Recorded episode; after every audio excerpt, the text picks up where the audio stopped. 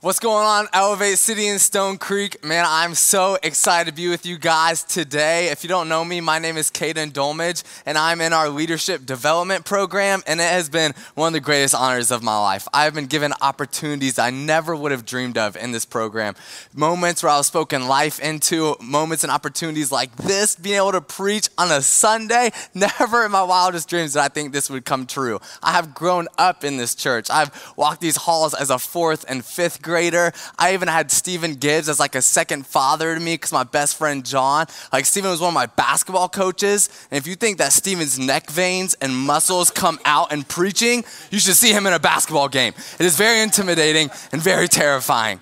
Joey has been like a mentor, best friend. He was my student pastor coming in when I was in eighth grade, and we have done so much life together. We have played crazy What Are the Odds? We have had crazy spike ball games and tournaments and basketball, and I usually beat him one on one, but he might say different. But and he's kind of responsible for my fiance coming to her senses and like the reason we're getting married in five months. So hallelujah. I love this place. This church is my dream come true. It's given me everything. And I'm just so excited to jump in and continue our series in James. So I'm going to go ahead and pray for us and we will hop in. Dear God, I pray that you just do something today that I could not, that your Holy Spirit would go beyond so many lengths and measures, that it would speak so many words into the hearts of our people, so many words that I could never think of, so many words that I could never dream of, so many words that are exactly what our people need to hear. So, Lord, I pray for each and every person watching this stream, all these people, my friends in this room. God, would you just do something in me? Would you just do something in our church as we continue this series on James? Jesus' name we pray. Amen. I love James. Like, I read James when I got saved, kind of going into my senior year of high school. It was so impactful for me as a senior and so impactful throughout my journey in college. And so I just began reading James kind of again just to refresh my mind to understand like what context we're in. Like, what is James saying in chapters one and two? I'm just like, let's go. Like, I'm going to be able to preach chapter three. I'm getting pumped. I'm getting there. And we get to the first verse. It says, Not many of you should become teachers, my brothers, for you know that we who teach will be judged with greater strictness. Thanks, James. What an encouraging message as I'm preaching my first and I guess maybe my last message ever on a Sunday, as this is very encouraging. But I think what James is trying to say is teachers hold a lot of weight, they have a lot of power because the world is either made new, it is either life or death that is brought in the power of the tongue. Man, our words can bring life or death. And so teachers have such a responsibility, and I've had, had such a conviction in preparing for this message that we would all see how powerful our tongue is. That we would see the words that we could either speak life into people or words that we wish we could take back, words that we regret. And we're just gonna hop all into it and we're going to get everything out of what James is trying to say to us. And so James continues on For we all stumble in many ways, and if anyone does not stumble in what he says, he is a perfect man, able also to bridle his whole body. If we put bits into the mouths of horses so that they obey us, we guide their whole bodies as well. Look at the ships also. Though they are so large and driven by strong winds, they are guided by a very small rudder wherever the will of the pilot directs.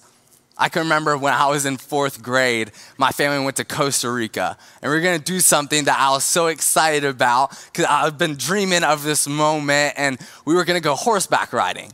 And I love horses. They're beautiful, they're majestic. And so we go to line up, and we're getting like kind of horses assigned to us, and I see my horse and I'm like, oh my yes. Like I this horse is like straight out of Narnia. It is like a horse that is like Jack, this white stallion. It's Stephen Gibbs as a horse. And I'm just like so pumped that this is my horse. But I'm like, I'm terrified. I'm like, this thing can crush a small car. And if you see me on this horse, like you can see I have this picture of what we looked like as a relationship. You can understand why I was so scared this horse is probably like 2,000 pounds, and I'm like 40 pounds soaking wet as a fourth grader.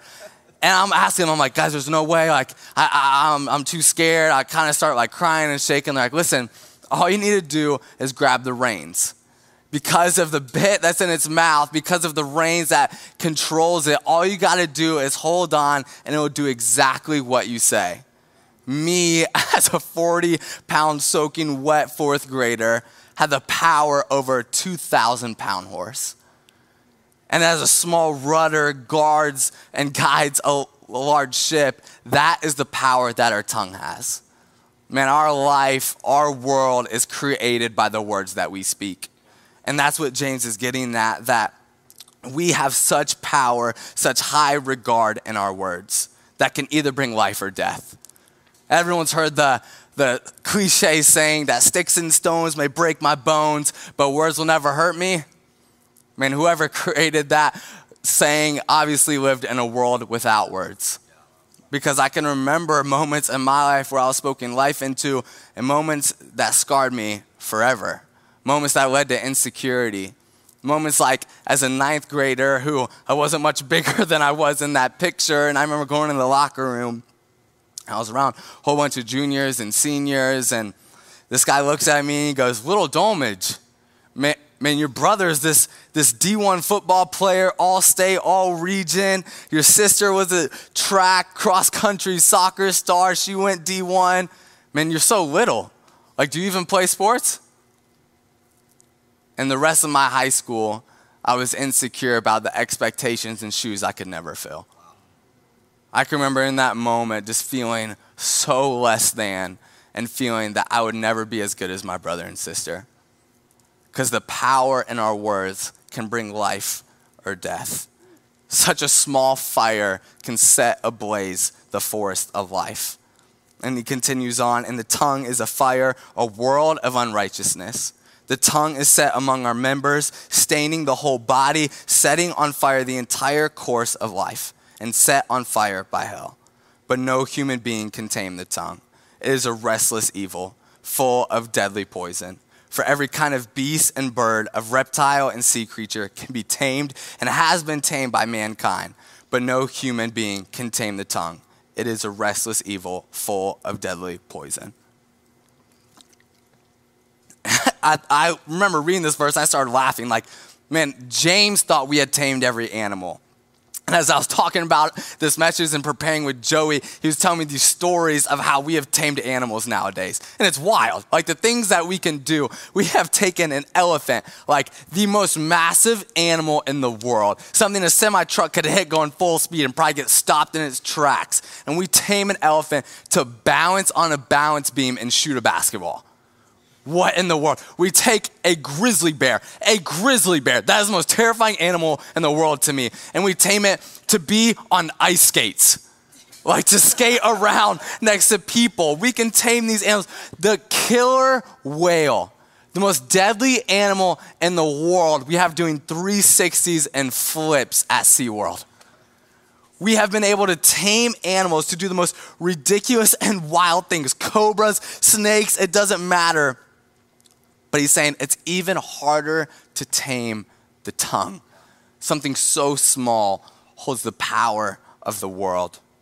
And as I began researching what, how these animals were trained and kind of what happens to them, I discovered that 18% of these trainers have disastrously been hospitalized by these animals. People that work in circuses, zookeepers, people just out in the wild, 18% have been hospitalized due to a lack of training. And James saying that that's what I'm here for. James is trying to be the ultimate trainer, the ultimate trainer to go, look, if you don't hold the reins, if you don't continuously put up safeguards, if you don't make sure you're having everything together, if you're not continuously putting this into practice, it's going to lead to death. Church, when's the last time you just stopped and thought about your words? When's the last time you just resignated on if your words are bringing life or death? All of us know someone who's got no filter that just says whatever comes to mind and may be funny, but they can also be very demeaning. Man, they can say things that about our weight, about our intellect, about us that just seem like a joke, but cut us down to the very bottom. And Solomon talks about this, and he says, like a madman who throws firebrands, arrows, and death is the man who deceives his neighbor and says, I am only joking. We, we do that as a culture. We say, oh, I was just joking. Ah, I was just kidding. Come on, don't don't be sensitive. Don't take it like that. Like ah, like ah, it was just a joke. Man, jokes don't just reflect the person who's making them; they land on the person who's receiving them. Parents, what you joke around to your kids, they are remembering that the rest of their life. What people are saying to their spouse is creating the relationship and world that their marriage lives in. But Jesus, on the other hand, says the good person out of the good treasure of his heart produces good, and the evil person out of the evil treasure produces evil. For out of the abundance of the heart, the mouth speaks. And James just echoes this, the brother of Jesus. He goes, With it we bless our Lord and Father, and with it we curse people who are made in the likeness of God. From the same mouth comes blessing and cursing my brother, these things ought not to be so. The greatest things in the world have come because of the power of the tongue. The greatest moments where it's mountaintop, our world is the best thing ever, also has led to the deepest, darkest moments. It was because of one man's compelling speech one man who had such a type of rhetoric that was so compelling, so convincing, that had so much power and one muscle that he caused a world movement to happen that led to the death of six million Jews. It was that same war where Winston Churchill would give a speech about the Iron Curtain, and it was the power of his tongue that got Great Britain and the United States into the war to save maybe six million more that were going to be killed. It was Martin Luther King who, because of his I Have a Dream speech and because of the conviction in his heart, the love of Jesus in his heart that echoed out of his mouth, that brought life. It was because of his words that earth looks more like heaven. That we are not separated on buses, that we are not separated in schools, that our church looks more like heaven because all nations are gathered together. Words can bring life or death, guilty or not guilty. I do or I don't. I cheated. I love you. We're pregnant. We're getting a divorce. Words hold the power in an instant to create either life or to bring death. And James closes with this picture. And I don't think it's by accident that this is kind of the most symbolic moment of James. It's kind of creating this illustration because he's just echoing what's throughout the whole story of the Bible. And he says, Does a spring pour forth from the same opening both fresh and salt water? Can a fig tree, my brothers, bear olives or a grapevine produce figs? Neither can a salt bond yield fresh water. God, throughout the entire Bible, did this. He created the world literally through his words. Like we look back in Genesis and repeated nine times, ten times. It says, God said, and then this happened. God said, let there be light, and there was light. God said, let there be life, and there was life. God spoke and created the world that we live in because words create the world. It is by this illustration, it is by what happens out of our worlds that we know the heart of what is happening. But we live in a different generation. We live in a generation where it's not only the words that show what's in our heart, it's the keystrokes, it's the keyboard. And what if I told you I could look at your Facebook, I could look at your Twitter, I could look at your text messages, and I could tell you what's coming out of your mouth through a phone, through a computer, is what is in your heart. What would your heart look like on display? If the whole world looked at you through your social media and how you texted, would they say that you bring life or that you bring death? Can you imagine what our world would look like if we actually listened to Paul? See, Paul in Ephesians 4 says, Let no corrupting talk come out of your mouths, but only such as is the good for building up, as fits the occasion, that it may give grace to those who hear. No one, no one has ever lived in this entire world that goes, and you know what? I've just had too much encouragement today.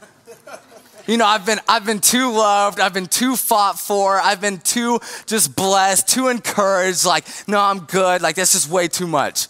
That person has never existed in this entire world that would go, ah, just stop. I, I need death. I need, just put me to shame. Just say bad things. Say things that you're gonna regret the rest of your life. Say things that I know you're gonna wish that you could get back. Like, no, say those things to me.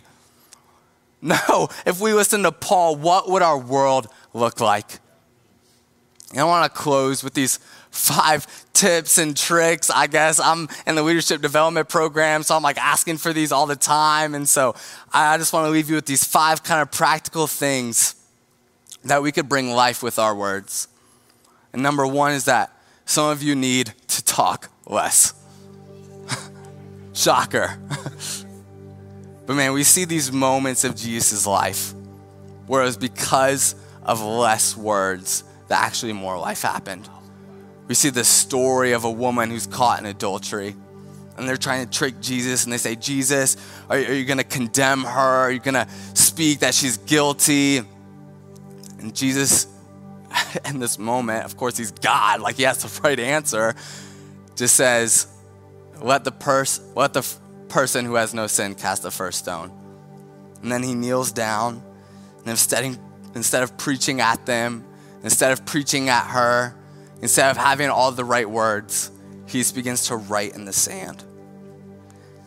And a lot of theologians kind of go back and forth of what Jesus was writing, but kind of the most popular vote, kind of the most popular idea is that he just began writing the sins of the men who were condemning her. And that moment of wordlessness led to more life for her. And she walked away feeling empowered, encouraged, not guilt and shame, because Jesus says, they don't condemn you, nor do I. And number two is that some of you need to talk more. I'm not talking, and James isn't talking that you should just be mute, that you should just not talk, that you should just be passive aggressive. But some of you need to talk more because you actually have words of life. Like God talked, the whole Bible is the word. The whole Bible is meant to bring us life. And some of you have the right words to say, have the right encouragement, who have every single thing that everyone needs to hear, but you're just scared to say it. Jesus, in some of the most powerful moments, either led by his actions or led with his words. Like giving Peter a new name, like calling the woman with the blood issue daughter Jesus spoke life into people as much as he was silent. We see it kind of both come to a close when Jesus is walking down the road as he's on trial and he's going to be crucified. And so he's being beaten and mocked. And they're saying, Man, why don't you just defend yourself? Why don't you just talk? Why don't you just say that you're man of God? Like he's literally being spit on, the most disrespected, the most betrayed moment of his entire life. And you would think he could preach, he could say all the right things. He could say, Father, just get me out of this. Father, just save me. He could say anything. He says, Father, forgive them, for they know not what they do. Jesus didn't talk about another story of his life, he didn't just share something of his insight. His heart was on them, not himself. And number three is that what comes out is because of what comes in. A lot of us are confused maybe by what we're saying. So we're like, oh, I just always seem to say the wrong things. I just always seem to mess up. I just never have the right thing to say. I mean, just begin to look around yourself and to see the people that are in your life, see the movies that you watch, see the music that you listen to, see the speaker that you listen to and just wonder, man, are they bringing me life so that life can come out of me? Because if we're just listening to death, only death can come out. Only death is gonna be brought about death. But when life is spoken into us, like in this development program, when life was spoken into me, when I was always encouraged, I couldn't wait to go encourage somebody. I couldn't wait to go pray for somebody. I couldn't wait to go try to talk. I just wanted to preach all the time because people were preaching life into me. And I was just like, I just have to go share this message. I just have to go share this gospel. I just have to go share this scripture because of what was coming in. And number four is that sometimes we say horrible things because we do not know what God has said to us. I can't help but think that maybe Jesus in that moment of saying, Father, forgive them, for they know not what they do, is because he already knew who he was. He knew that at his baptism, the Father said, He is mine. He is my beloved Son. The disciples go on a rocky journey of up and down but when they say the right things, when we see them do amazing things, it was because out of this love, out of this identity that they were a son or daughter of the kingdom. Because they knew the promises of God. The Israelites, all throughout the Old Testament, are always going, because God said this, remember the God of the Exodus, remember what God did for us. It's always this acknowledgement that if we're gonna first do something, we have to know who we are. And number five, is that we cannot have the words of life unless we are in the word of life. You want to know what to say? You want to know how to pray? You want to know why your life is maybe in shambles or maybe why you are on the mountaintop? It is because of your relationship with the word. We are never going to be able to have the words of life or say the right things unless we know what they are when we know who created words, who created our tongue, who created everything that could bring life or death, and what He says about us, what He says about Him, what He says that we should say to other people is all in His Word. It is in His Word that we find life. And it is outside of His Word, when we get away from it, when we get callous to it, that we find death. That people speak death to us. It is only in the power of the word. Let's pray. God, I thank you for your word. I thank you for your brother James, who is so challenging and encouraging, who puts this mission before us to go, look, everything rests in the power of the tongue. God, I pray for our words. I pray for our words this week that some of us need to say words to other people. Some of us need to text people and say, I'm sorry I said this to you 10 years ago, and I have the keys to release you to this bondage that I had put you in with my words. And some of us need to say to other people that I forgive them. Some of us need to say to our parents, thank you. Some of us need to say to our sons or daughters that I love you. God, I pray that people would say things to you this week, that people would say, I'm back that people say, I'm returning. That people would say, I have walked away from the word of life. I need to get back in it because my life is not life. It is a forest on fire. It is an animal uncontrolled. That my tongue only brings death to the people around me. God, help me to have the words. God, I pray that our words, our church could just start this movement of following Paul, of following Jesus to speak life into people to be the ultimate encouragers. God, I pray for all of these things in your name, Jesus. Amen.